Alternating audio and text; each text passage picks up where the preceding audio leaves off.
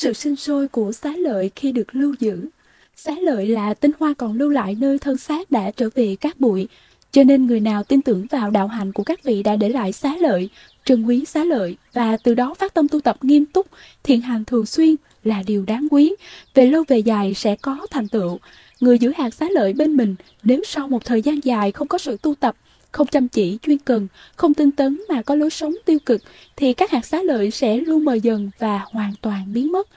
Những ai giữ hạt xá lợi có đức tin mãnh liệt, công phu thực hành giới luật nghiêm túc với pháp môn mình tu tập, chăm chỉ chuyên cần, lại thường làm các việc thiện lành, tránh gây nên các điều bất thiện. Lúc bấy giờ, hạt xá lợi ban đầu sẽ có thể tự phát triển to dần theo thời gian, sáng trong tinh khiết, có thể tự sinh sôi, phân tách thành nhiều hạt nhỏ li ti bám xung quanh hạt gốc, đang kết thành một chùm như chùm nho trông rất đẹp.